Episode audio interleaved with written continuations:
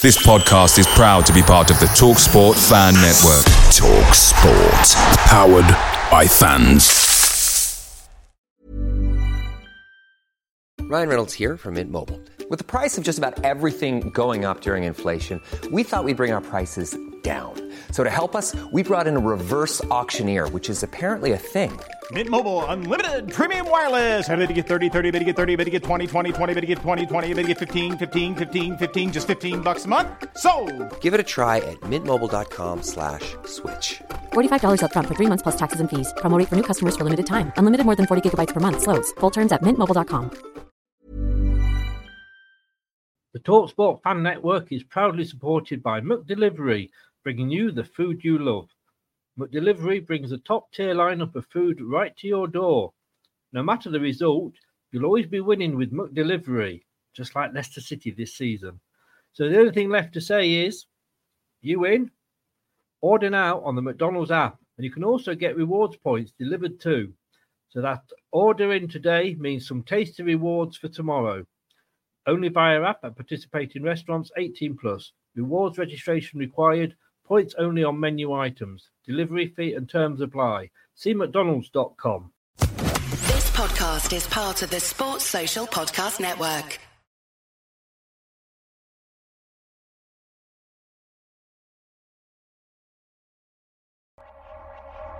This is Leicester Till I Die TV. Watch and subscribe on YouTube and listen on your podcast platform. Hi everybody, Jerry Taggart here. Now be sure to watch Chris and Leicester Till I Die TV by subscribing on YouTube and following them on social media for all the latest Leicester City news and information. Come on, you foxes! Strap yourself in because we're set up, switched on, and ready to go.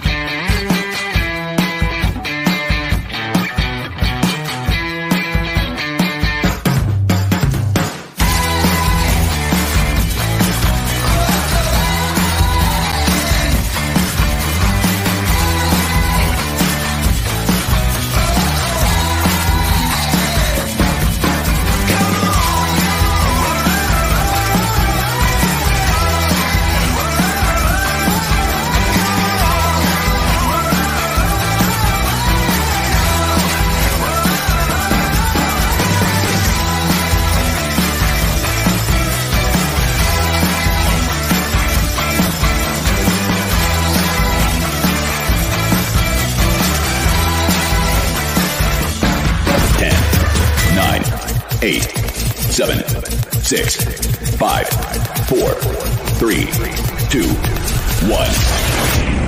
and it's live. Good evening, fellow Fox fans. How the devil are we? Well, that was it. That's it. The season's over. it seemed to go quicker than a rat up a drain pipe. I tell you, I have I've never known a season go so uh, so quickly before in my life. We've got a special on this evening. This is Leicester Till I Die TV. Good evening to you all. You can catch us live on YouTube, Leicester Till I Die TV. Please give that um, little subscribe button a click. We'd be very, very grateful. Uh, we're live on Facebook, Leicester Till I Die, the group. And if, like Miss Melina, you live in the Twitter sphere, it's at Leicester TID. Uh, Melina, do you ever, ever go to sleep? Good evening to you. Uh, it's glad to have you back. Glad it all went well in hospital and you're back with us safe. It's uh, it's nice to nice to have you with us. As Andy Medhurst says, roll on next season. In I can't wait. I'm bored already. And I tell you what, the Euros ain't going to do it for me. But I tell you what does do it for me.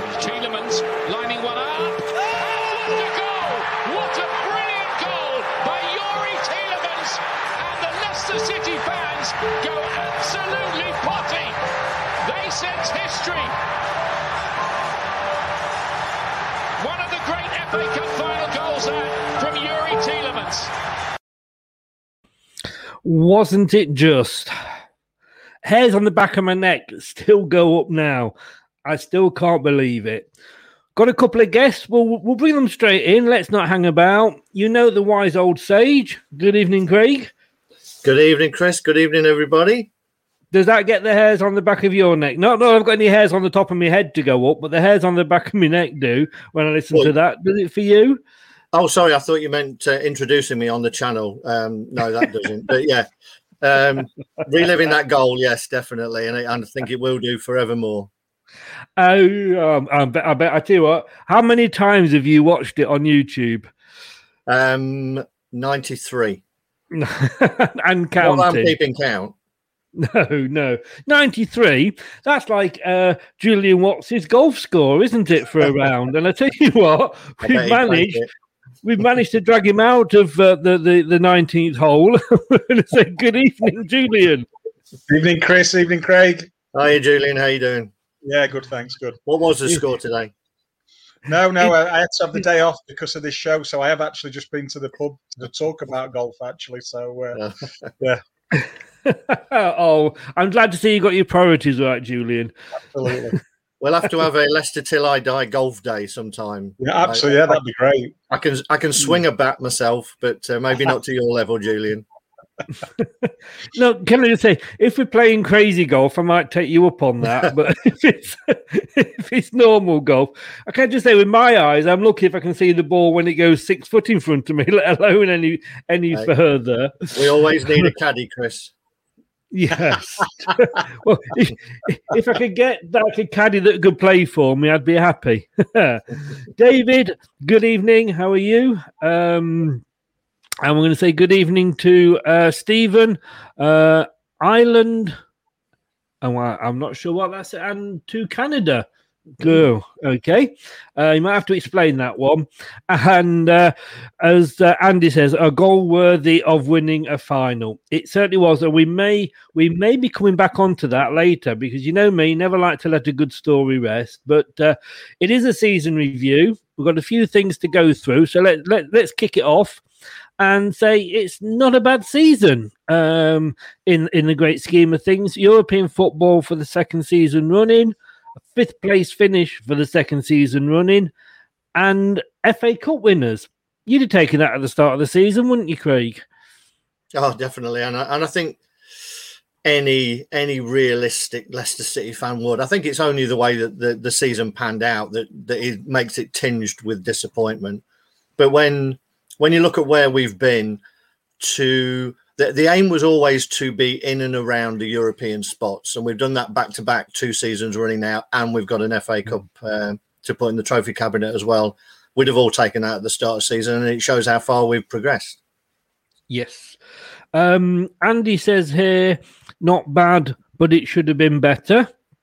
And I don't know if we should welcome this lady in because she's a Spurs fan, but I guess you know. Indeed. Yeah, in, in the sense of peace and welcoming hello TM and Hi. hello to David S as well. Julian, should it have been better, or you know, were we punching above our weight for most of the season? Uh, I don't think either. It's just where we are, and it's just how the season, uh, you know, turned out in the end. I mean, if we look at the closest results to the end of the season, you look at the Newcastle and obviously Spurs on the final day. But I mean, I'm sure we can go back uh, and we can look at a lot of games where maybe Yeah. we got away with one and nicked something that we shouldn't have won, and may, you know, maybe. Uh, we, you know, we left a few points behind somewhere. So, you know, I see a lot of comments on social media, and I, I was asked the week before the cup final, would I take the cup final and fifth, or lose the cup final and finish fourth? And I'd be absolutely delighted with what what we've actually done. Um, Yeah. and I think it's just the expectations of people now, which isn't a bad thing. It's nice that fans have got the expectations that we should be doing, you know, getting into the Champions League, and and you know maybe we think that we faltered, but I think it's far too easy because one of the words I really don't like that I've seen in the social media is that we bottled it. We, we didn't bottle it at all. It was just the way the results went. We we lost to a very good um, Tottenham team, and obviously I think the Newcastle you know, p- uh, performance and result was disappointing for me. But uh, you know, personally, it's been another fantastic season. Uh, there's another you know leap in progression from what we've achieved before, and every Leicester fan should be proud of the team and, and, and the club as a whole, uh, and look forward to next season with great optimism. like you said there, Julian, and coming on to you, Craig, the question I, I'm asking there, did we bottle it? I mean, I don't think we did, but it's a question that is going around media. I've seen a few fans saying that 242 days there we were in the top four, the only team that was in the top four all season, and uh, you know for two seasons running, it was their last. I mean, you know, we were actually top at one point, but you know, it, it's we are Leicester City. We, you know, like Julian said then, Craig, you know, some of the mm. points we've thrown away, but then you could also look at some of the points we gained. Like, you know, had we played Manchester City a month later, we probably wouldn't mm. have beaten them 5 2. so uh, exactly. Julian made the good point there, didn't he? Yeah, I think yeah. If if you looked at some of the results we didn't expect to get versus some of the points we've dropped, and you you switched them around, we'd hmm. be about where you would hope us to be. You know, it was only the fact that we we hung around for a long time that, that makes it disappointing. The biggest disappointment, and I, I would say the only, I, I don't think we bottled it. Let me put that straight out there. I think in the end, injuries and the depth of squad sort of caught up with us a little bit towards the end of the season. You know, when you looked at the the the the benches that we that we had against Spurs, for instance, and Chelsea, you know, it, it's another they don't compare. The only criticism I would say is that it was really disappointing to be within 15 minutes of getting that spot and not being able to close out that game. Now I know it was a it was an unfortunate error from uh, from Schmeichel to punch that one in. I, it didn't. It wasn't a punch to be honest. It was a you know it was it was unfortunate.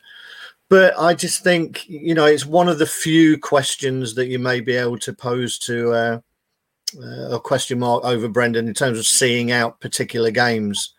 You know, in in in terms of keeping them a bit tighter. We we could have thrown that away against Chelsea, albeit a very very good team.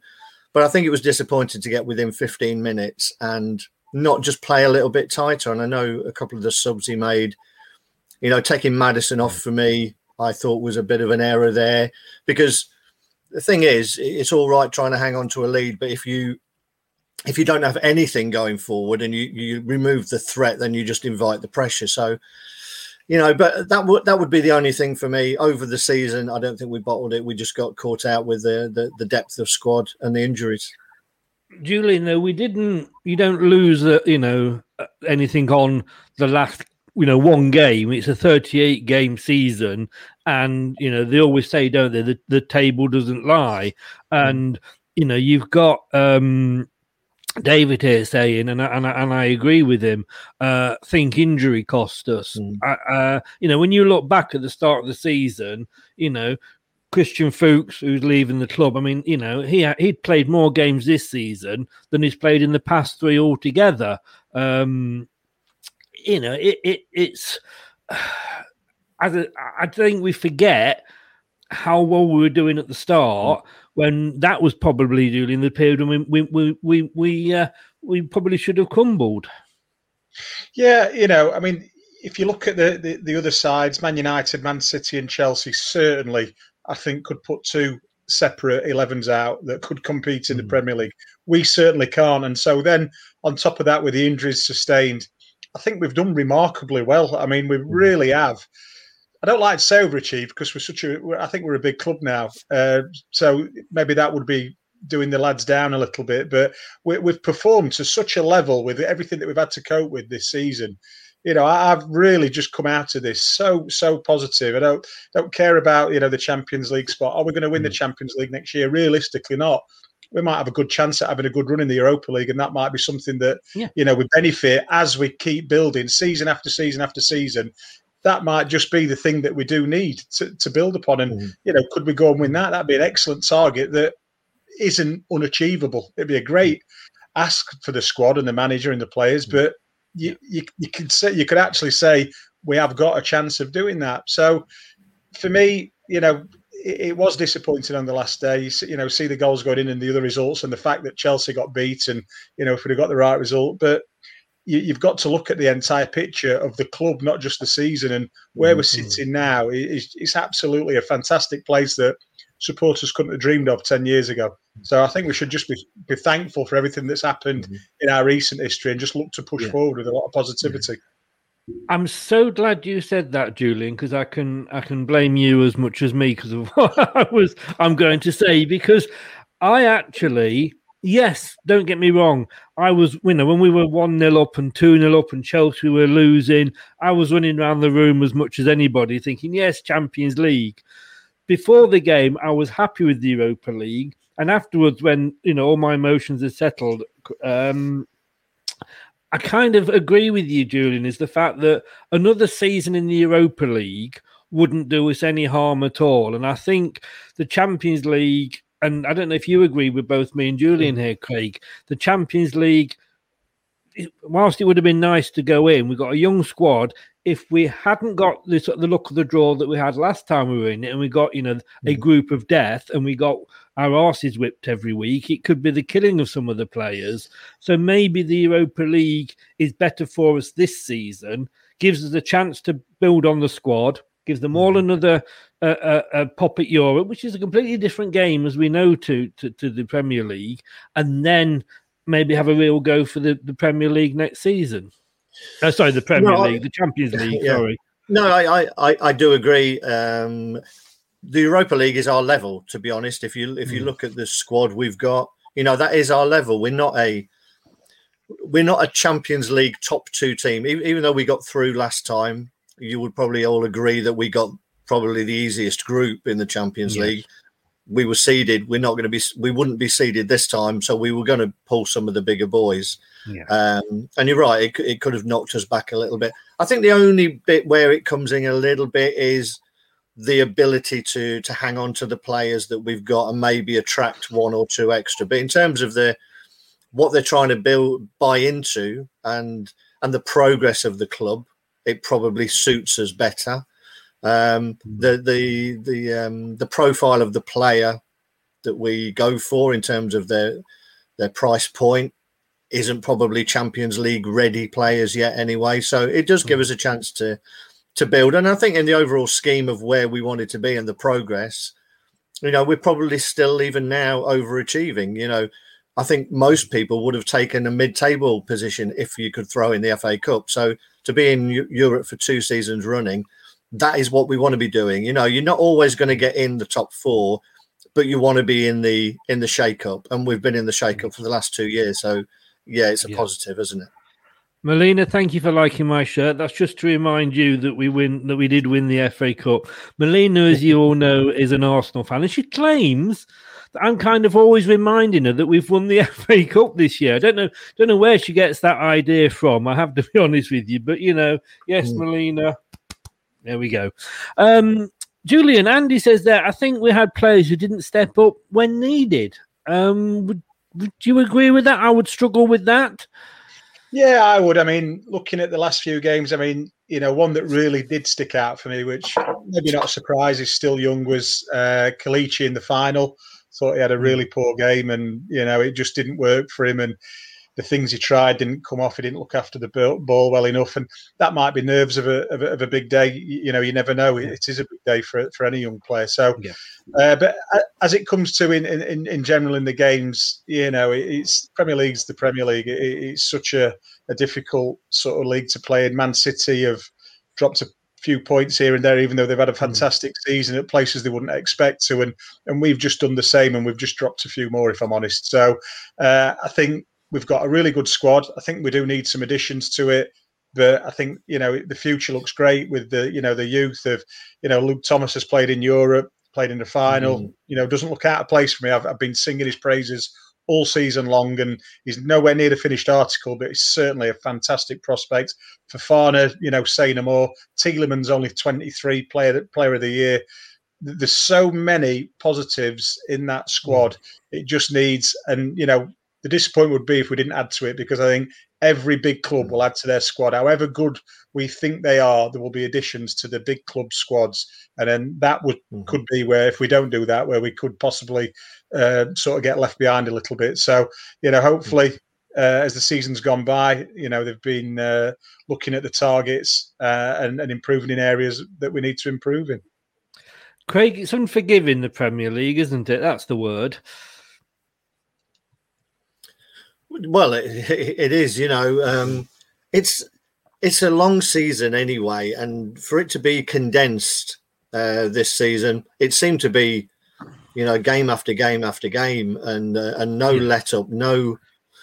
You know, even even when there was uh, European breaks, I think you know we we were still tending to our wall wounds. Um, so we've not we've not had a break. I think uh, you know, and on the back of the end of last season, again, you know, people talked about would there be a hangover um, from last season in the way that we finished, and I think you touched on it, um, Chris, that in those early weeks where we were really struggling with uh, with some of the injuries, we did fantastically well to maintain our position, and mm. um, and it is, and I think it's just it's just showed the fact that not only is the, is the squad thin, I'll throw this in as well, and it's maybe that we'll, something we'll come back to later on when you're talking about what's next for Brendan, is that there's clearly players in that squad that he doesn't fancy or he doesn't trust, um, and I think that's added to it as well. That he's he's got a bench of players that I'm not convinced that he trusts to put on the field,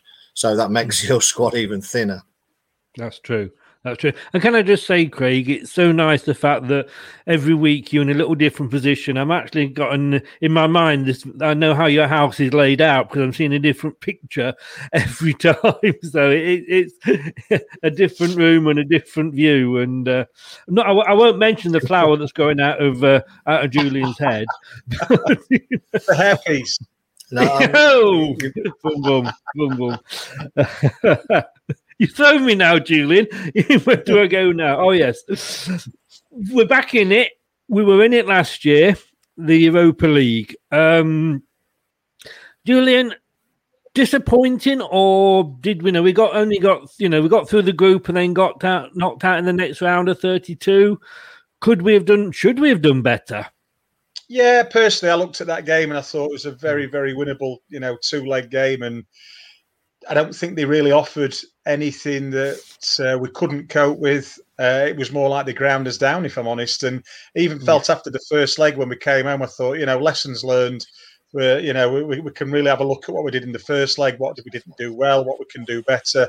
And I really, really fancied us in the second leg, and I, I was so surprised at you know the performance and the manner in, in, in which we lost in. But again, that's the probably the experience that we need to come up against a team like that and, and not get through when I think, you know, the whole club, manager and coaches included, and players would have expected us to, to you know, progress from that point.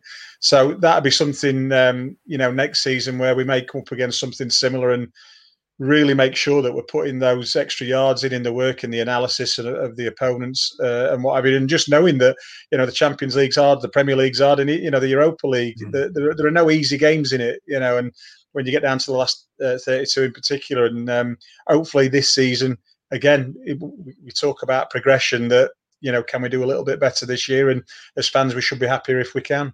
Mm. Craig, I don't know if you know. Um, oh, Craig's gone. I'll carry on with you. Have you? I, I don't. I didn't. I've got an ejector button here that I can press, and it shoots people out the chat. I mean, if you fail in the Champions League, you can um, get down to you know you drop into the Europa League. I don't know if it's um, the fact that if you do well badly in the Europa League, you drop down into the Europa Conference. and I still, I'm still not 100 percent what this Europa, Europa, you can't even get my teeth in Europa Conference is. No, I mean the, the thing with the Champions League and when they drop out of that stage and they come into the Europa League, I, I don't really quite uh, agree with that because you know, they failed in one competition and then they just got given a parachute. And it sort of alludes a bit to the elitism of the, the European League that was, you know, mm. presented to us, you know, the other month. Why should they have another bite at a different cherry when they've they've failed at the first yeah. hurdle in, in, that? And I, I just think the Europa League should be a totally separate competition. I love the fact that if you win it, you can, you know, you qualify for the Champions League. But I, I really don't appreciate that you, you know, if you do badly in a competition, you're actually rewarded by entering another competition, which you've probably got every chance of winning. I think it's really yes. unfair on the teams who've, you know, originally uh, qualified for the Europa League. I think the fact that you know one of the finalists in there, I'm not sure about the other one, but certainly one of the finalists, as in Man United, were a dropout from the Champions League. Welcome back, Craig. I hope you had a good toilet break. Um, yeah, it was lovely. Thanks. we're still on the Europa League. Um, we came top of the group though, albeit on sort of goal difference. But you know, you couldn't ask any more at that point, could you? We had a we had a good run in the in, in the uh, in the league part. No, I thought we were we were looked impressive to be honest. ITM. yeah, I thought I thought we, we looked impressive, you know, and uh, I think that made it all the more disappointing when we uh, were were poor against Slavia Prague. I think by that time, particularly in the second leg, I think Brendan may have been having to pick and choose a little bit in terms mm. of his team selections and where his priorities were. Um, seeing as how well we were doing in the league, we were still progressing in the FA Cup. I think at that point it became a little bit difficult for him, but it was disappointing, and it was disappointing in the manner I think that we went out. Um, but yeah, I, I, agree with Julian in terms of, of um, Champions League uh, teams getting a second bite of the cherry. You know, I don't think I don't think that happens in anything else, and. Uh, you know, I, am not sure if uh, if the champions or the Europa League dropouts get to go in the Conference League. Um, I, that was the question we asked. Well, works, yeah, we asked that question while you're on the toilet, but we don't, we're not sure. We don't know if anybody can can check or not. Um, but uh, but yeah, so like I say, we've got we know we've got to think it's progression every year, isn't it? And maybe this year we'll get past. I mean, Brendan's got that. Um, Julian, you know, he, he's never got past the round of 32 in Europe in any competition. So, you know, he's got that stigma to get over. But, you know, he got over it with the FA Cup, taking us and, and winning that.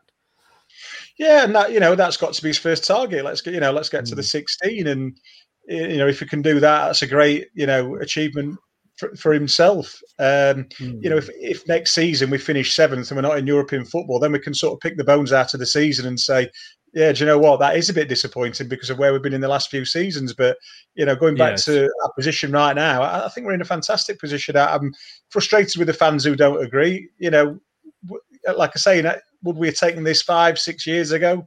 Of course we would. You know, this is this is a fantastic position to be in. The club is in such good stead. I, I know that mm. you know a lot of other clubs will be looking at us with jealousy of the way that our mm. owners conduct ourselves in you know retrospect of what you know ju- what's just uh, happened recently, uh, the way they look after the club, the fans, and the players. And I'm sure Tottenham Arsenal and Everton, to name three clubs, would absolutely swap anything to be in our position right now. And they're not. You know, Everton, while we might not consider them, they are a big club historically, but they've got, you know, their manager's Carlo Ancelotti. They brought him in for a reason. He's going to transform that club, bring players in, and he has got that pulling power to bring players in. They've not. And he spent the money, hasn't he, as well? He has spent money, exactly. He has spent yeah. money. Tottenham, well, the frightening cost of their squad, and then Arsenal. I know they're going through a bit of a transition, and you know Tottenham have sacked the manager. Arsenal have taken Arteta. I do hope they stick by him because you know I know Pep speaks highly of him, and he seems like a good young coach. But this is going to be a really important season for him, uh, and yet we're, we're fifth with an FA Cup win and European football guaranteed. So for me, absolutely amazing position. I think everyone at the club should be proud. We've absolutely smashed it. Uh, let's not look behind us. Let's look ahead. I think I don't know if uh, Miss Melina's still here. I know she's doing an Arsenal chat at the same time. Being a woman, obviously she can she can multitask. She can multitask. I think, uh, I, think I, will translate for you there, Miss Melina. When when Julian said that Arsenal are in transition, what he meant was that Arsenal are shit, basically. So let's not. and I think you speak a lot of the Arsenal. yeah, I think a lot of uh, I I do have the uh, I do have the English to ex footballer translation Bible here, you know.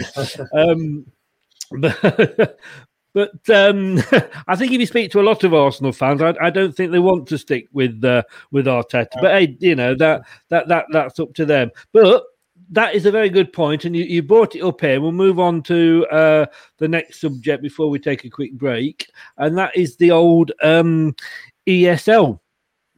Um, if it if it comes up, is it there? We go. Oh no, yep. Tottenham, the last trophy they won was 2008. Since then, Leicester City have won the Premier League in 15 16. And just in case Melina's still watching and she's forgotten, we've won the FA Cup uh, 19, uh, 2020 2021. Um, Craig, shouldn't we hmm. have been invited? Um, th- there's an argument. tongue in cheek.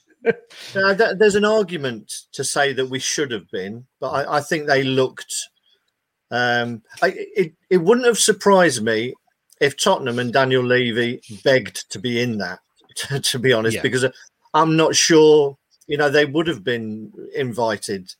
Um, what what you've got, and and I would I would say this to to look at um, for Leicester, any Leicester fans who are not sure in terms of how well we've done in the past couple of years.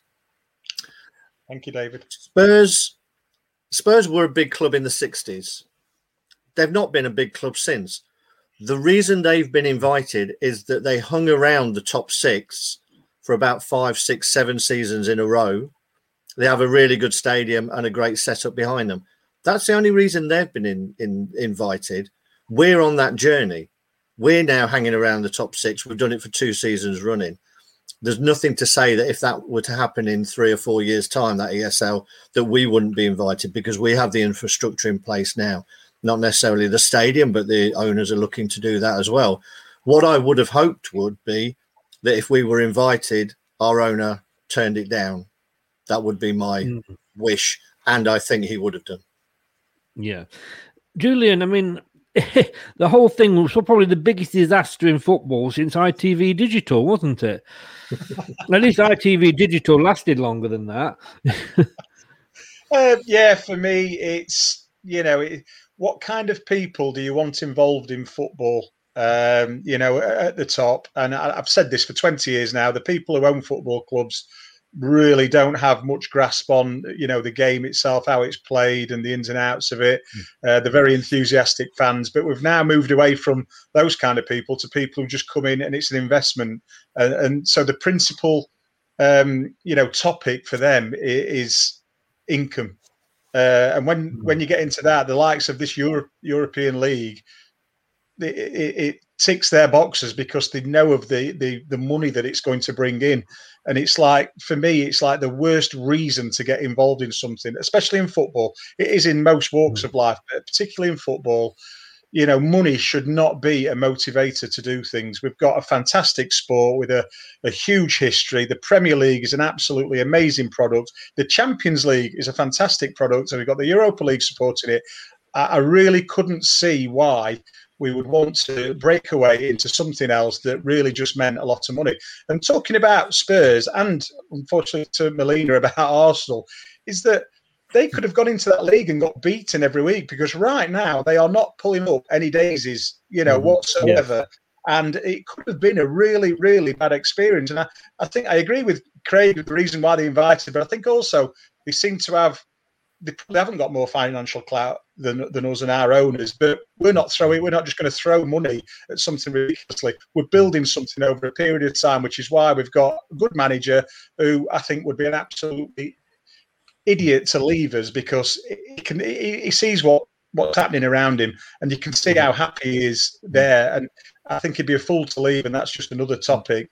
But what we've got now is owners who are motivated by money and nothing else. They've got no idea of the history of the game the history of the game in England the history of the clubs that they actually own. They don't know that Yeah. history I don't think. They just you know they come in and they own the club and what can they do with it? You know they've got all these franchises in America and you know wherever wherever else. So makes my blood boil a bit to be honest because it's absolutely the opposite of what we want in, in our game in England.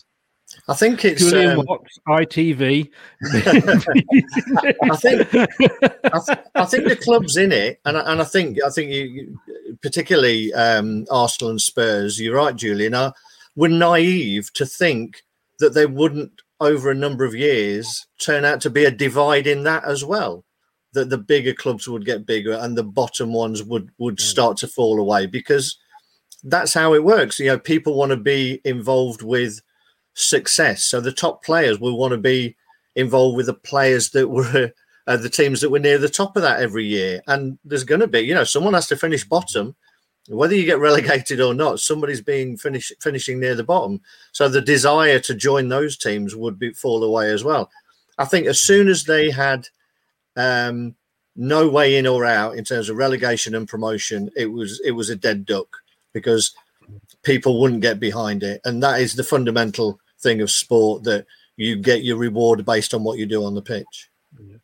I'm sorry, TM. I, I, I forget you're in the chat and the Spurs uh, fan when we have a go at Spurs. Having an Arsenal and a Spurs fan in here maybe isn't the best idea. But I mean, it came and went very quickly, Craig. Let's be honest with you. You've, you've had longer toilet breaks than that lasted, didn't haven't you? Is this your new running gag, Chris? This is my new running gag, and I'll make yeah. it last to the end of the show. Yes, oh, I'm feeling flushed. Move on. And I'm sorry, it's just it's just my toilet humour, but no, it did. uh, daddy jokes at the best day. I mean, it it all joking aside, it, it actually had the adverse effect that it brought all the fans together. I mean, you know, I can remember when when when um, Vichai passed in the helicopter accident. That was amazing in the way that it brought fans from all the clubs together. You know, fans from clubs that we traditionally hated were there, yeah. you know, for us. And this did the same. This has brought sort of, you know, Leicester fans together with Arsenal fans. I mean, you know, we chat all the time on these different mm. channels and go on each other's uh, shows and what have you. And, you know, this, the way that it's brought the fans together, it, it's just, in a way, it's a, it's a good thing. There's, it's the one good thing that's mm. come out of it all. True. I mean, if, if anything, this season has shown us that football without fans is, is nothing. It's it's mm. half the product, uh, if that. You know, it was bizarre being at the um, at the game against Spurs and it being silent when the opposition scored. Even that was just an absolutely bizarre experience. You start looking mm. around and thinking, did that actually go in? Because there was no noise. I but think isn't, isn't, that, with, isn't uh, that normal with Spurs though? Uh, no, it's, it's more more uh, more to do with Arsenal. I think that's um, the, the, the morgue or whatever it's called their ground. Um, I think uh, you know I think even Gareth Bale forgot that there were no fans because he went running off to the corner flag where the fans were when he scored his last goal. But you know the fans make football, and it was great that they could all come together to fight. You know, not, not literally, but but to show their disagreement. Uh, and you know, I think there's going to be some fallout from it for as there already has been, as you saw at Man United, with the way that uh, yeah. that their fans reacted to their their own club's involvement in it. And uh, I know they're still talking about the uh, whether there's going to be a punishment um, for the clubs involved. I think at the end of it, uh, the Premier League will probably bottle that one. But uh, but it, it, it did bring the, the fans together quite right, Chris. There. Mm. Do you think? I mean, as as Craig mentioned there, you know, there's all these rumours about what's going to happen to those six clubs, and you know, with, with, with Spurs and Leicester, when we ended up fighting, would they get a points deduction because they were warned, you know, after the uh, fight with with with Spurs in 15-16, and they've they've had two warnings since, but. Premier League aren't going to start deducting points, and if if they do, it's not going to be from the, from this season because everything's finished now. Yeah, I mean, I'm, I think ju- just as an ex-player, for me, if you deduct points, you, you're punishing the fans, and it was the fans who rallied round and, and made this, you know, ludicrous thing look ludicrous. Yeah. You know, and I think I think what it has shown is um, how you know the, the passion of the fans was unbelievable. It shows how out of touch the owners of these clubs are with the fans uh, mm. and the clubs. But I feel like you know probably a, a, points deduction might be right, but then I think then you're just punishing the fans and probably harming the game because there's always been well we would have won the league if that and you know if we'd have had those points. So I think a financial I've got no problem with the financial or transfers, you know, a transfer mm. ban uh, for for a window or, or whatever it is. Uh, yeah. So, but I would like to see them get punished and you know the Premier League say you know what we're really not chuffed with what you did and it was absolutely ridiculous and you, you need at least a hefty slap on the wrist but the points I, I don't agree with, but other, other there are other means that they could go down that route of. This is yeah, the time when the F- FA can stand up and, and show that it's got teeth, Craig. Yeah, I'm not. You know, I'm I'm, I'm on the fence about the uh, about the points deduction, Julian. Um, yeah. Mainly because I think I'm not sure the money would make any difference to these owners. I agree with that. Yeah, agree no, um, and I think if if the points deduction was for one season, let's say they were docked 10 points, still, I don't think any of those six clubs would be anywhere near a relegation battle. No. But it would make it harder for them to get into a competition they didn't want to be part of. Let's you know, let's not forget that. Mm. And it would give those fans a chance to walk in the shoes of every other fan who are striving to make their way up the league. So I think it would be interesting for one season, but you know, so I don't necessarily think that the fans would be hurt too much because I can't, I couldn't see anybody getting relegated on the back of it. The only thing I would say that if it was monetary, that that money was given down the leagues, yeah. that that was not taken into the FA, but that was distributed to League Two, League One, you know, to help those clubs uh, who are the bedrock of, of the football pyramid. And, you know, t- players from the, the higher teams come from the lower leagues, you know, that, and so many players who don't make it through the academies end up in the lower leagues. So, you know, to just talk about um, the Premier League in, in its own right, I think they have a duty of care to the lower leagues because that's where so many of their their academy players end up playing. You know, they, they, they very few actually make it. So that structure has to be there to give those players somewhere to go and play. So if it was monetary, I'd like to see it filtered down into the lower leagues. Absolutely. Yeah, that is a good point. But that is good. But I, I like, must admit, I do like Julian's idea maybe of a transfer van because uh, mm, yeah, they might yeah. have to use some of the younger players. We'll take a quick break, only 10 seconds, Craig. So you have got time to nip to the loo, and we'll be right back, uh, right back after this. Leicester Till I Die TV, home of the FA Cup winners.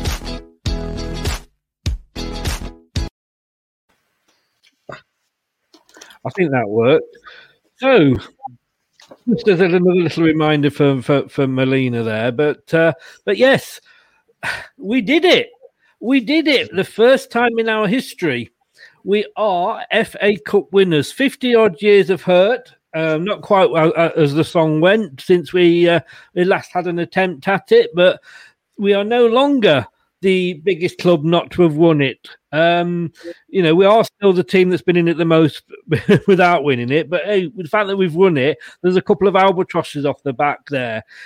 Do you still pinch yourself, Julian, and think, I, did I see that? No, no, I think we were well worthy. Uh, the game, I think, panned out as I thought it was. I thought Chelsea would have the upper hand early doors and have a bit of possession. Uh, but I think we really, really grew into the game, and I thought second half we were by far the better team. And when the Chelsea goal went in, so disappointed. Um, and, and, then obviously it gets disallowed, which was uh, obviously good for us and, and, not for them. But I thought we we managed, even when Chelsea were on top, I thought we managed that really, really well. They didn't have too many clear cut chances. Uh, and like I say, we grew, and as the game went on, I just thought we looked better and better. And fully deserved it. Uh, I just thought it was a fantastic day, great day to be a Leicester fan. Yeah, I mean, I, I was watching it with my son. I know you were there, Craig, and when that second goal went in, I was, believe it or not, all joking aside, on the toilet, and I heard him. I heard his moans from the lounge, and I'm like, seriously, you know, you winding me up because I've nipped off to the toilet, came back. But when that goal was disallowed, I think our we, our cheer was bigger than um, bigger than the one that, when we scored. It was. It was. It was unbelievable. I mean, um, being at the ground, it was. It was almost heartbreaking because you knew that all the subs that had been made, they had virtually all of their attacking players on. We'd sort of thrown all our defensive minded players on. And you thought if that goal had mm. stood, it was going to be really hard for us to get another goal. Uh, and that that was the immediate thought was, you know, the only way we, we're going to get through this is to go to uh, to penalties. So uh, good old VAR for coming to our, our, rescue. But I think the, the reaction was typical of the whole game. You know, the Chelsea fans, you know, and, and we're, a little bit blasé. You know, they've been there so many times in recent years; it becomes almost a second home. I think they've been in four of the five last cup finals, so it was nothing special to them. So it was quite fitting that I think that that we won. We won for the so-called smaller clubs, and it actually meant so much, um, not only to to the fans, but also, as you could see, to the owner. Um, that yes. is something that he really wanted for his dad the, the the first time since 2013 that the game was the FA Cup was played before the end of the season, Julian, and that mm. was the season when Wigan beat Manchester City. So may, maybe this playing it before the end of the season is good for the uh, good for the underdogs. it looks like it, but uh, and I, I, think it's a bit of a shame. I think we talked about it on a previous show that you know the FA Cup when I was a young lad was always like the icing on the cake at the end of yeah. the season. The season was done, yeah. everyone knew where they'd finished, and then we looked forward to yeah. quite a big day. So a little bit disappointing in, in my head as a as a football person that oh, you know it, it turned out that way. But you know the fact that we won it, obviously we're not going to change that for anything. No. No, no. I mean, I, I, said exactly the same. It should be the end of the season, but I'm not complaining now, you know. And uh, we all remember, don't we, Craig? You know, the old um, question of sport, FA Cup final special, FA Cup final, it's a knockout. Old uh, Gerald Sinstadt with his microphone, roving microphone on the on the coaches on the way to Wembley. E, those were the days, eh? They were. You you were just uh, you sat down in the morning and that was it. You were you were done for the day, yeah. weren't you? Until the exactly, until the end yes. of the game. Yes, I mean you know when we started out against Stoke, we won four 0 You know we you you had no idea that it was gonna it was gonna end up like this, did we? No, and um, just as, as an aside, I think I think James Justin was a little bit hard done to not to get goal of the season for that uh, for that opener against Stoke because that was a stunning goal from a from a fullback, yeah. to be honest. But no, you didn't think, did you? You know, we, you know, we, we had what you would call classic FA Cup uh, banana skins because uh, I think we followed it up with uh, Brentford, didn't we? Um, yes. So yeah. you know, it wasn't an easy route. I know people touched on we hadn't played um, any Premier League teams, but in the end, you know, we beat Manchester United and Chelsea. So you know, it wasn't it wasn't the easiest of routes to the final. I think we did it the hard way, but the consistency of performance all the way through the FA Cup was uh, was really good. Uh, you know, we pushed it a little bit against Brighton, didn't we, with that late winner? But um, but overall, it was say, a fantastic journey. We, we, were like two minutes away from not winning the FA Cup with yeah. that, weren't we? But uh, but mm-hmm. Julian, we still had uh, we had three Premier League teams in there, and you know I know you know you say as Craig says quite rightly, we had the banana skins of um, Stoke and Brentford, who you know in in themselves Brentford playoff finalists this year. Mm. We could be playing them next season in, in, in the league, so it wasn't the easiest running by any stretch of the imagination. It wasn't, and I mean, and the FA Cup is an absolute classic for, for, you know for mm. teams slipping up when you don't expect them to. I mean, every year that we watch the FA Cup, they'll look back at all you know all the one nils and the Ronnie Radfords and you know and all the old clips that we've seen over and over again. Um, the Wycombe Wanderers, yeah, what makes the FA Cup absolutely fantastic though? And I yeah. think you know as a, as a club when you're in a Premier League club, you you, I don't I don't know if the staff target winning, but as a player, you just think you know we'd like to go as far as we can go, and then you get to that interesting point when you're near the quarterfinals, and all of a sudden there's a bit of realism kicks in, and you, you can start to get a bit excited about it. But and, and, and at that point, we came up against the toughest of opponents, so you know, like I say, if you can beat, if you can win a cup, and on the way you've beat United, Man United, and Chelsea, I think you've mm. done well. Mm-hmm. I hope you're watching this, Melina, because we're talking about the FA Cup here. You know, the winners, winners. So um, she's going to kill me. She really is. She, she, might be coming to London to study. So um, good luck with your decision yeah. on that, Melina.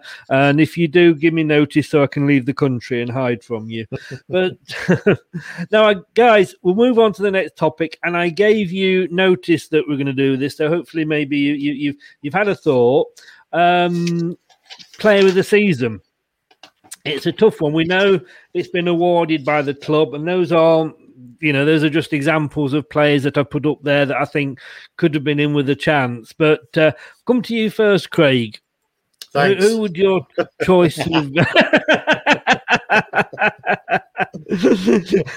You're cheaper than Julian. Um, oh, who uh, who are you? Who who did you uh, plump for? Well, it, it, it, was it was a tough one. I think there was a few players that needed uh, needed a mention.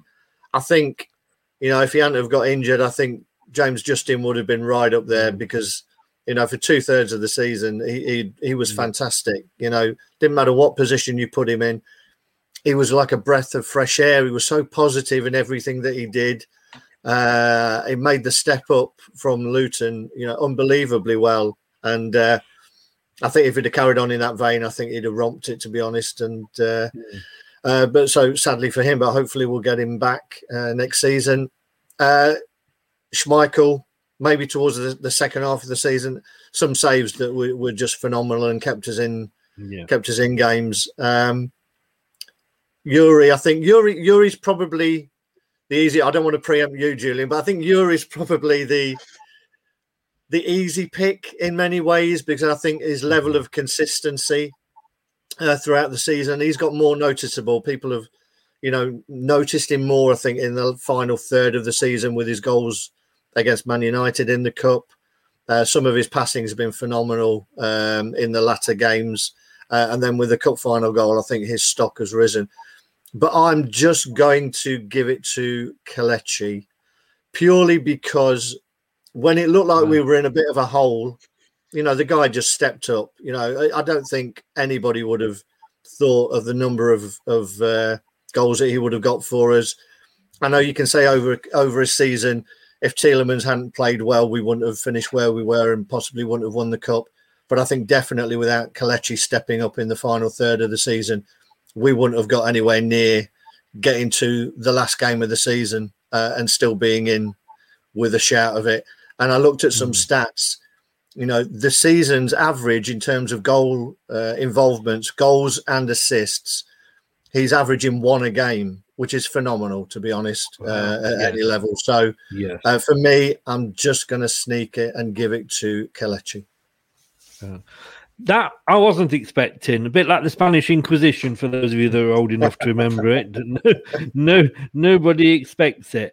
Um, Julian, I'm just going to go for the easy option, obviously. yeah, no, I mean, I take on board what Craig says. I think it's one of the, it was probably a bit of a turning point in the season when they played t- uh, Kelechi and Vardy together, and all of a sudden the goals come and things clicked, and the, the formation had to change because of the injuries, you know, with Barnes out, etc. So it, it was a like probably a pivotal uh, part of the season. I mean, other players. I mean, I know Kasper Schmeichel will be so disappointed about the last game of the season. Uh, I think he is. For me, I wouldn't swap him for any keeper in the Premier League at the moment. I think he's been absolutely amazing. Great servant to the club as well, and you can see he's got the club running through his veins. He's uh, a massive club man, really bought into everything that we do. Love Jonny Evans. Fofana been fantastic, you know, Yeah. but with his youth, you do get. I've- mentioned this a few times this season. You do get the odd mistakes here and there, and quite out of position sometimes. That just comes with games and experience, which you know he's gaining that week on week. Um, I mean, the reason I'd go with Tielemans, it's not just like the pleasing on the eye stuff. If you if you're sort of watching him when the ball's not with him, he's he's actually still man of the match for me. He's directing mm-hmm. traffic. He's pulling people around all the time. If ever anyone's on the ball, he's available. So he just keeps us ticking over, and that's how Brendan wants to play. He wants us to mm-hmm. pass short, sharp, crisp passes. He makes mm-hmm. himself available all the time. He's a bit. He's, he's a better player for me than Jordan Henderson, but I've always liked Jordan Henderson. Even though people think he's he's quite an ordinary player, he's always available and he keeps the team ticking over. And he's a great mix in that Liverpool squad. And I think Youri's a fantastic mix uh, in this squad, and we would we would miss him sorely uh, if if he's not playing. And I think again with the players, he needs the players around him that he's got. You know, and Didi for me would grace. I think any team in the in, in the Premier League at what he does, he's a Yeah. fantastic central defensive midfield player. Uh, don't see many better. You know, maybe Rodri at Man City, but uh, so Tielemans has got this support, but at his young age, he, he, he understands the game like you'd expect him to be 30 and been playing for years in Champions League and Premier League titles. He seems to have that experience inside him already. Very, very clever.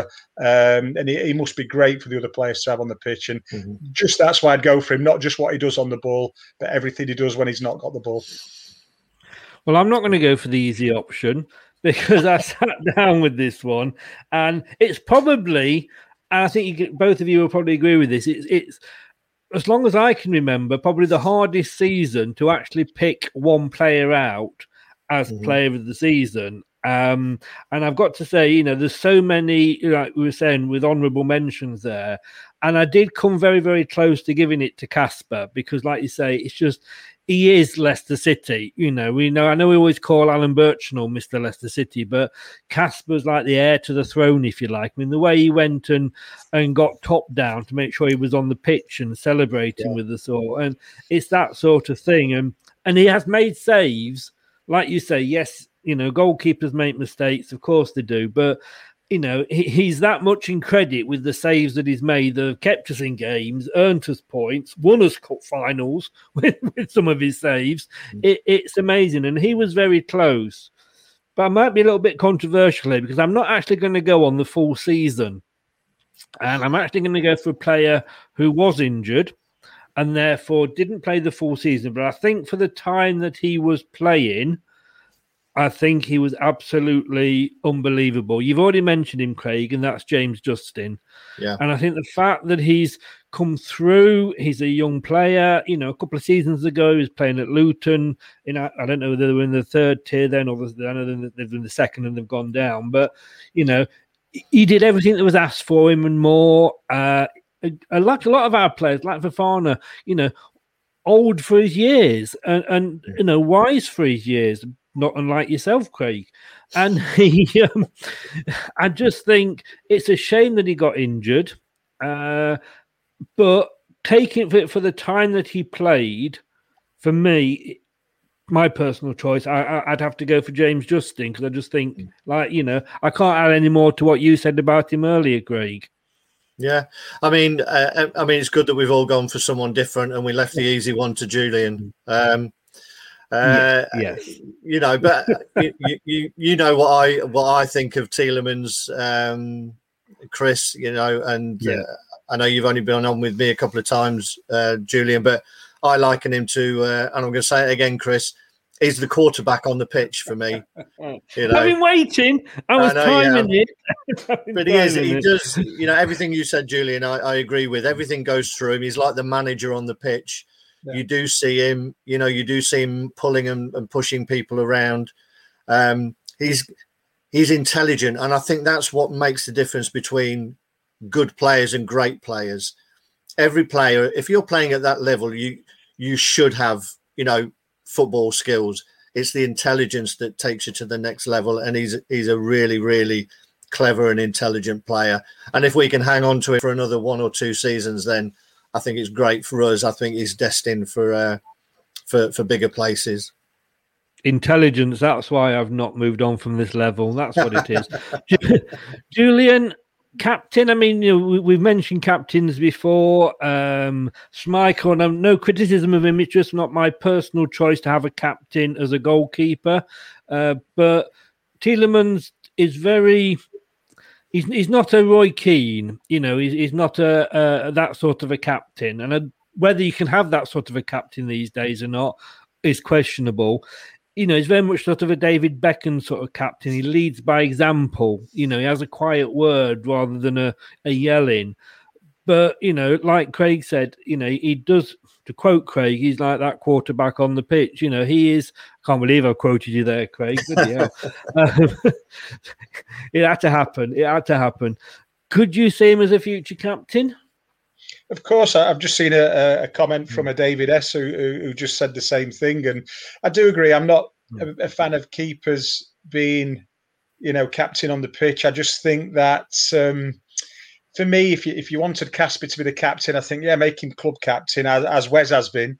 Uh, but yeah. you know, on that pitch, it, for me, it's got to be Youri. But having said that, some players they, they, don't mind that fight. I mean, we always talk in our day that you should have like eleven captains on the pitch, but there are people yeah. who haven't got that personality. There are people just they'll know the game, but they just get on with the game and they'll listen to anything else, and they don't really, you know, say a deal. And when someone's naturally got it, you really want them to come to the fore, and I think you know that that's what he does. So, yeah, I mean, like you know, I think as Wes has gone, Kasper, you know, great choice for club captain, but yeah, I'd like yeah. to see someone. I'd like to see someone on the pitch who's actually in the midst of everything that's going off and can really see it close at hand to be the one giving the directions. And I, th- I really do think he does it perfectly that leads us very people people might start to think that this show is actually organized here because it very neat which it totally isn't believe you me.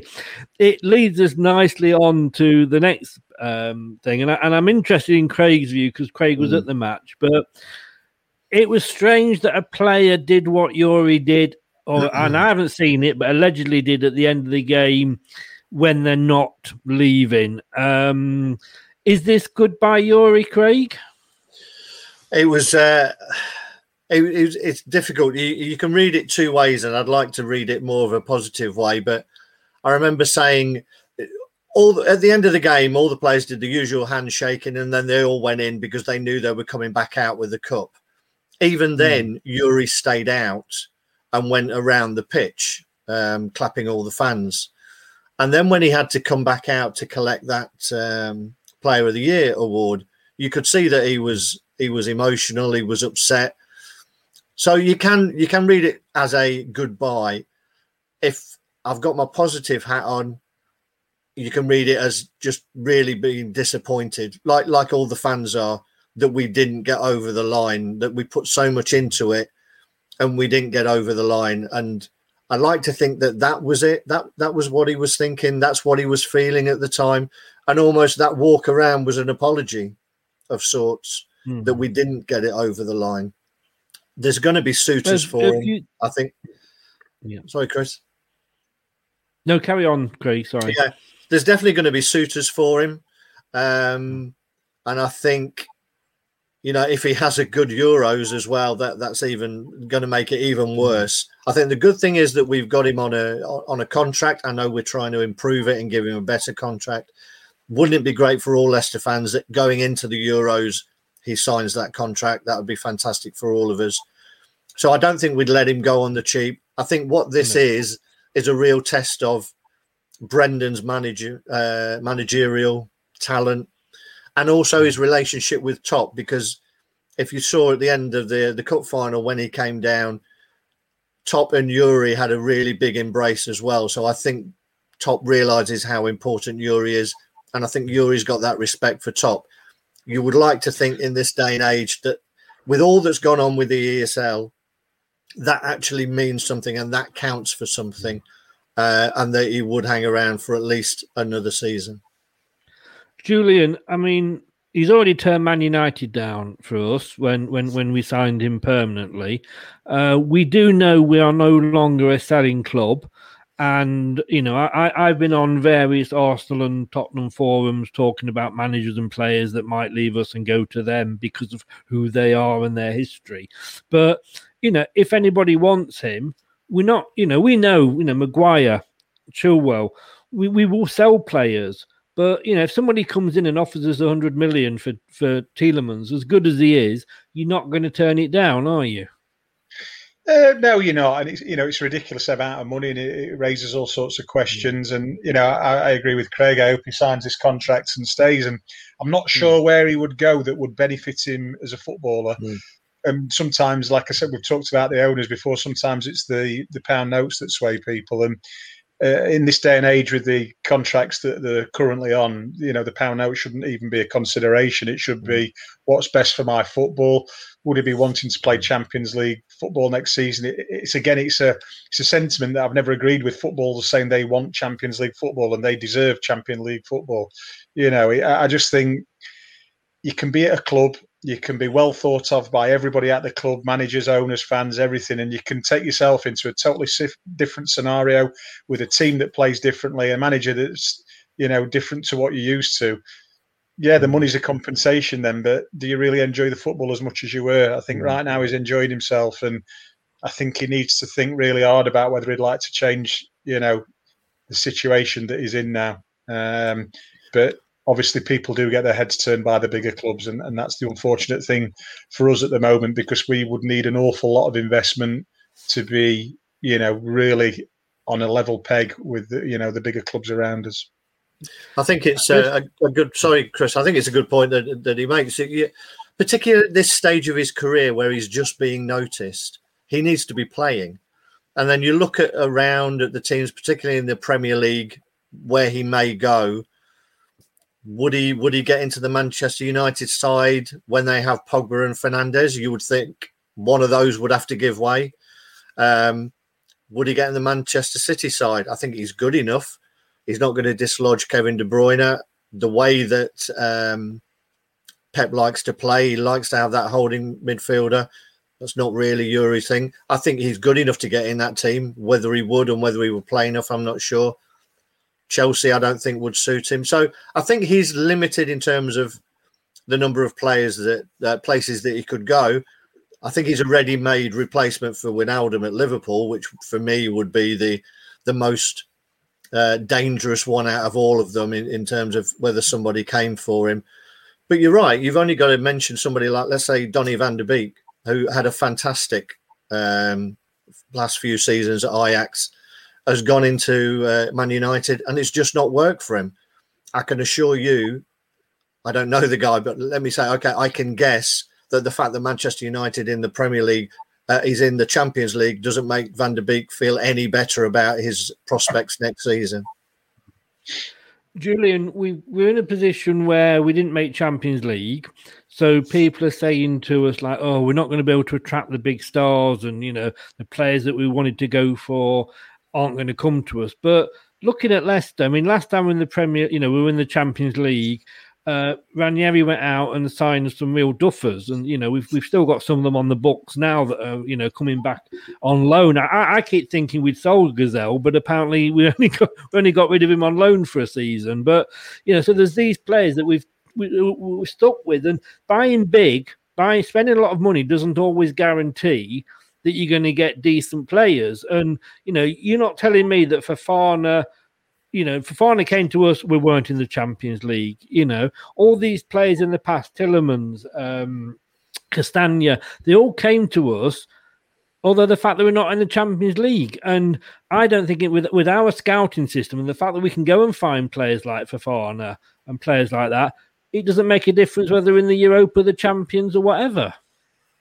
No, but I think you sort of have to look at that type of player, and I'm not talking them down at all because they're all excellent players that you've just mentioned. But the the young and up and coming, they're not established, and you know that's probably where I think the recruitment at Leicester City has been absolutely unbelievable because we can all see someone and see some ability in someone.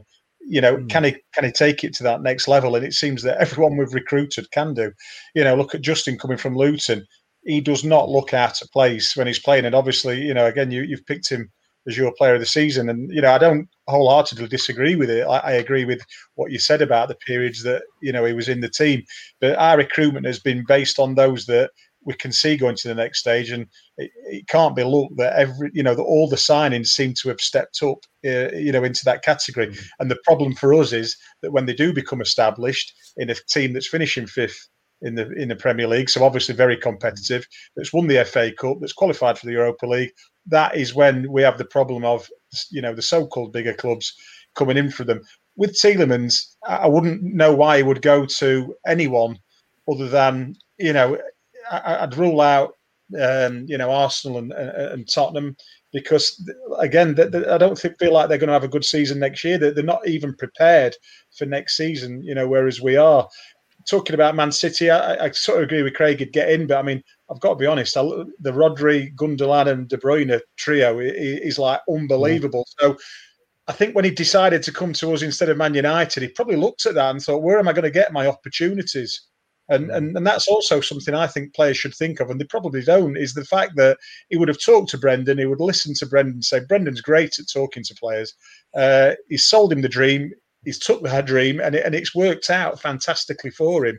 Uh, and that's something he really ought to think about. Again, is, is the fact that he, you know he's only 23 years of age, so I think he'd be a fool to look at anywhere else in England, if I'm honest. And you know, maybe if one of the big you know European clubs came in for him, that might be a consideration to go and look at that for him. But right now, you know, for him, he, he's he's in a fantastic place at a club that most fans up and down the country envy Leicester City and the club that it is and what it represents and stands for and what we're achieving, you know, uh, season after season. So for me, sign a new contract, Youri. Get your head down. Let's see what the next couple of seasons come. And uh, you know, in two years' time, he's going to be 25, 26, coming not even at his peak. And if he wants the big move, you know, it's going to come for him. Yeah, Craig I mean, Leicester City have this knack of going out, buying players, you know, reasonably at good value and selling them on for, for vast amounts of money. When these mm-hmm. other big clubs, if they had decent scouting networks, they could do that themselves. I mean, Man United could have paid, was it 90 million that we paid, paid for Maguire? Um, yeah. Instead, they didn't go for him and they paid 80 million because they, they seem to be lazy and can't be bothered to do the proper scouting that we're doing. But is the way forward for Leicester? Is it to buy the players like Fofana, like Justin, that are young and hungry and show great potential, or going out a, a la Jose and buying the ready-made player at three or four times as much money?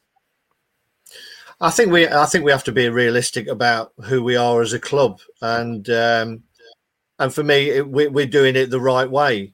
Um, I think you could say that the, the, the bigger clubs are lazy, but I think in their in the way they're run and, and what's on the line for them in terms of their money, I think they're just relust, reluctant to take a chance. I think that's that's what it is. Um, so they use almost you know the clubs like Leicester to give these players two or three years of, of Premier League experience, and then they accept that they're going to have to pay more, but they're not taking the risk. You know, they mm. Manchester United in particular. I mean, I don't think what's happened in the last season is, is going to change that. You could say they've taken a risk with Van der Beek. That's not worked out. That's going to make them reluctant to probably do the same again. The only one that they probably took a risk on was young uh, Daniel James, I think, is from Swansea, and that's not really worked out either. So I think our model for the size of club we are right now is the right way to go. Get spot the talent, the talent that's hungry, that wants a stage, and we're we're perfectly or the perfect club to give them that stage because they're not going to be in a relegation battle. Mm-hmm. They're they're at the right end of the Premier League. They get the opportunity to show how good they are, and then when the time comes, as Julian said, when you're in your prime, then you can make your big move the thing that we've got to try and do is is take that next step so we are getting ourselves in the Champions Leagues on a regular basis. But for right now, I think our our our method, our project is the perfect way to go, and we should continue to do it. And you know very well that we're probably already looking for the next Youri Tielemans. Mm. Yeah, I think on the and, back of that as well, Craig, is that you know the Man United and the, the the other bigger clubs, supposedly bigger clubs, the pressure on their managers mm. when they're actually everything they do is under the spotlight, and so when they sign a player, for them there, there can't be any risk. And you know, mm-hmm. Fofana would have been a risk, Tielemans would have been yeah. a risk, you know, James Justin would certainly have been a risk. Uh, we've had faith in these players, knowing that we can bring them through, and they, they've, they've absolutely performed and not looked out of place at that level. But if someone like Solskjaer does that at Man United and it doesn't work out, the first thing that people look at, well, you signed him, and then there's yeah. also there's this accountability uh, of of you as a manager, and that, that's why I think they go for you know tried and tested, which means they're normally spending money on people 25 plus, and hmm. sometimes mm. maybe have gone you know, a, a bit over the top or, you know, past the best. Uh, mm. But that's the pressure they're under. And right now, I agree with you, Craig. We're, we're in that position where what we're doing is perfectly good. One day, maybe we might have a bit more buying power and a bit more funds when we are Champions League regular. But right now, you know, what they're doing on the recruitment side is absolutely perfect for this, you know, the stability of the club very ki- kindly there, Julian, leading me on to our last topic.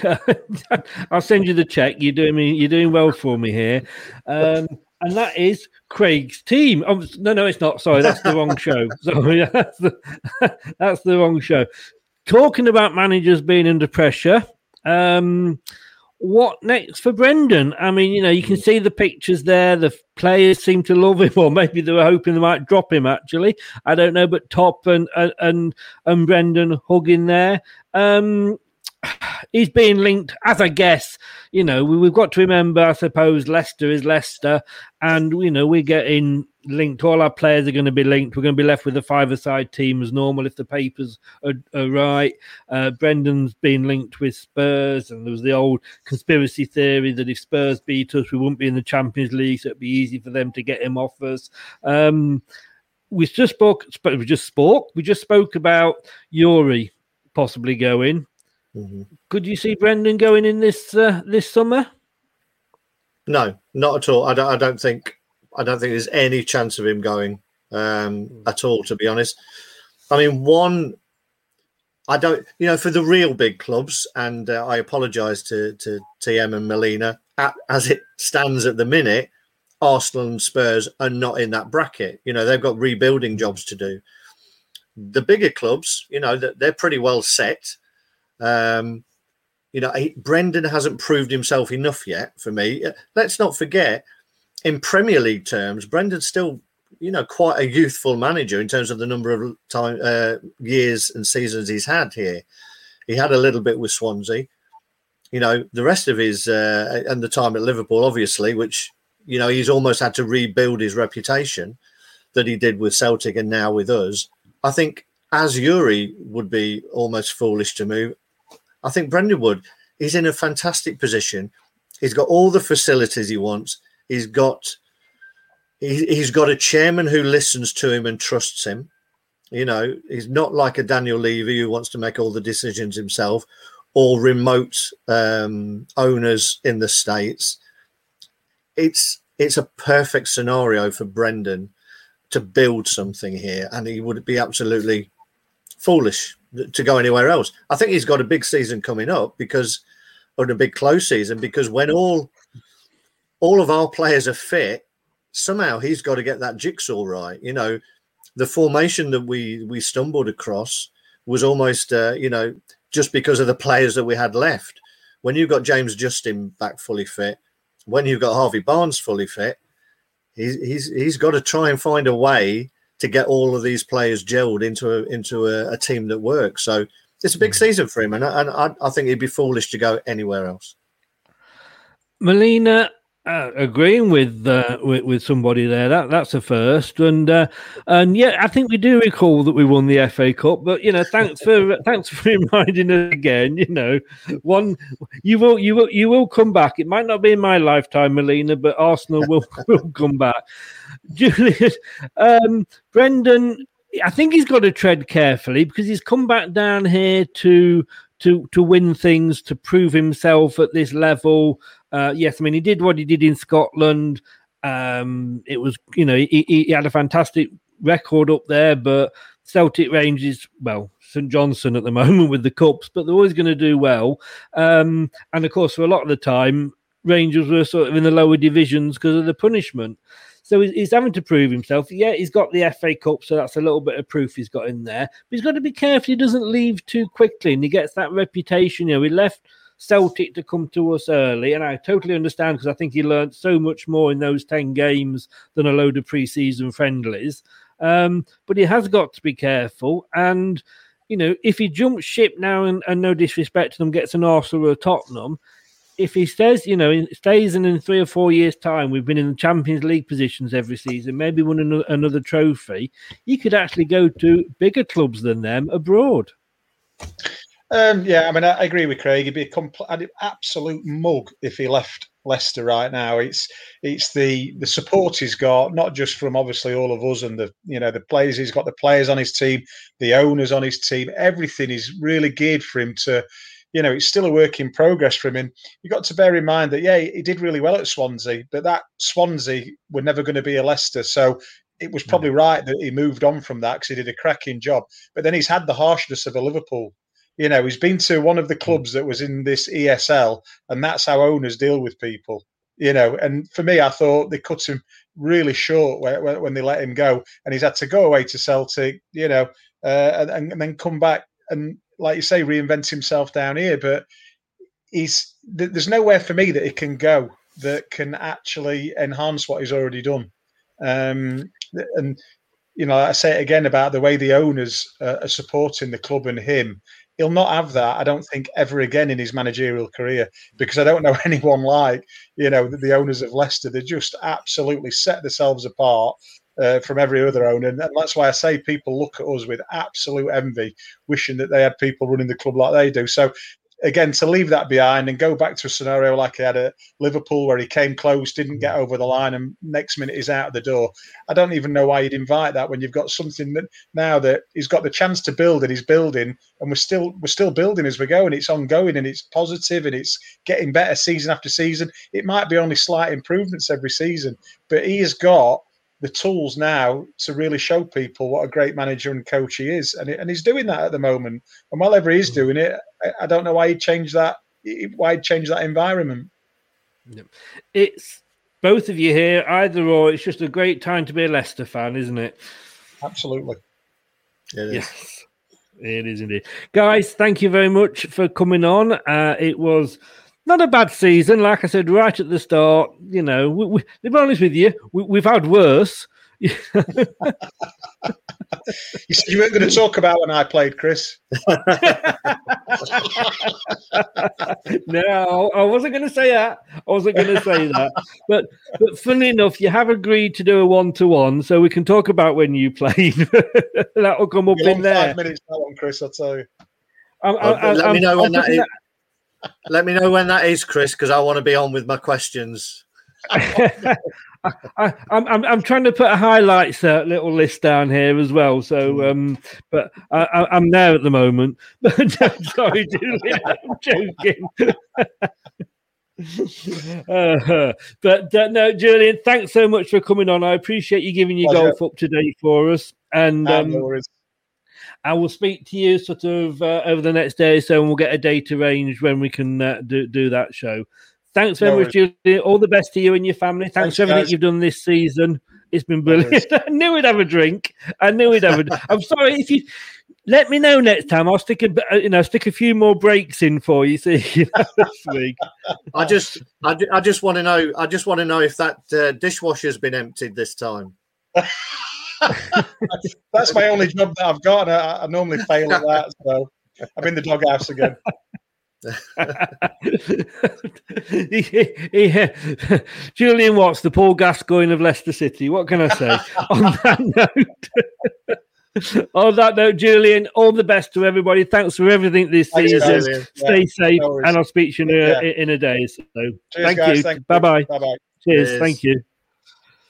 Ah, he's off to have a well-deserved drink there, I think, and I think that I don't think that was at tonic water by any chance. Do you, No. Craig? No, a bit like yours. You know, you're fooling no one, Chris, with yours.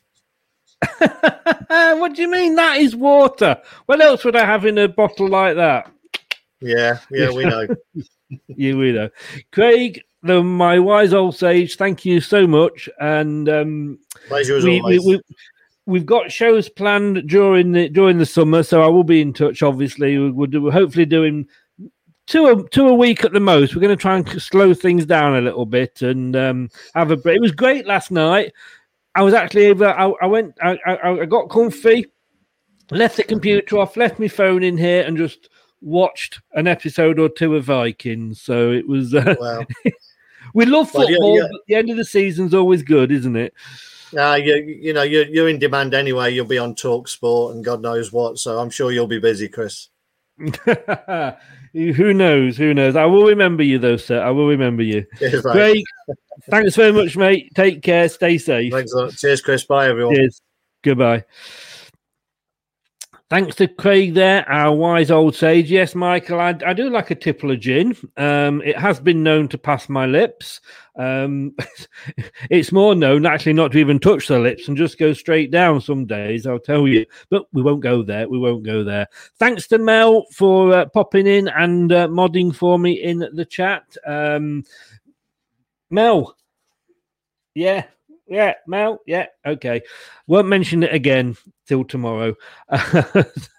Guys, thanks very much. We're actually going to be back on um, Thursday at seven o'clock. We're going to be doing a, a rate the players. So um, that's something to look forward to. We're going to take look at each player, see how they've done all season, and give them a rating and see whether they're good, bad, indifferent, or should we get rid of them basically so that's going to come thursday seven o'clock live um just need to dot the uh, i's and cross the t's with that one um and if you want to uh catch up um just trying to get rid of michael's comment there um, don't know why it won't go. If you do want to catch up with us, there we go. We are on Facebook, uh, Leicester Till I Die TV. Please, please, please give us a, uh, a a like and a subscribe. We would be loving you forever. But if you want to listen to us rather than watch us, and be honest with you, I don't blame you. We're not oil paintings here, are we? You can listen to the podcast of our shows on Anchor FM, Google. Amazon Music, Apple iTunes, Spotify, and Podcast Addict. If you've got a smart spe- speaker, just say play Leicester Till I Die podcast, and it should do that for you. Um, just give us about an hour to, to upload each show after we've finished. Guys, thanks very much for tuning in. Wouldn't be here, wouldn't be worth doing it without you. It's been great. Uh, thanks to Julian. Thanks to Craig. I'll see you Thursday at seven with the player review of the season. Stay safe. Cheers. Hello, now. Matt Elliott here. Be sure to watch Leicester Till I Die TV on YouTube and follow all their social media platforms for all the latest updates and news on Leicester City Football Club. Thanks for watching Leicester Till I Die. This is Chris saying goodbye and see you next time. Some people are on the pitch, they think it's all over. It is now.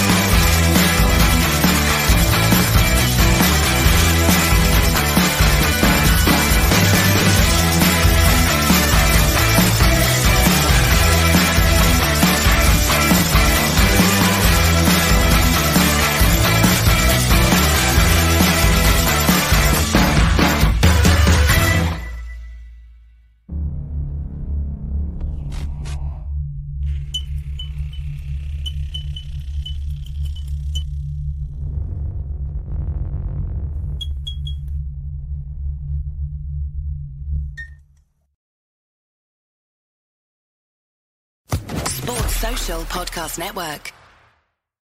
It's the 90th minute. All your mates around. You've got your McNugget share boxes ready to go. Your mates already got booked for double dipping, and you steal the last nugget, snatching all three points. Perfect. Order delivery now on the McDonald's app. You in? At participating restaurants 18 plus, serving times, delivery fee, and terms apply. See McDonald's.com. This podcast is proud to be part of the TalkSport Fan Network. Talk Sport. Powered by fans.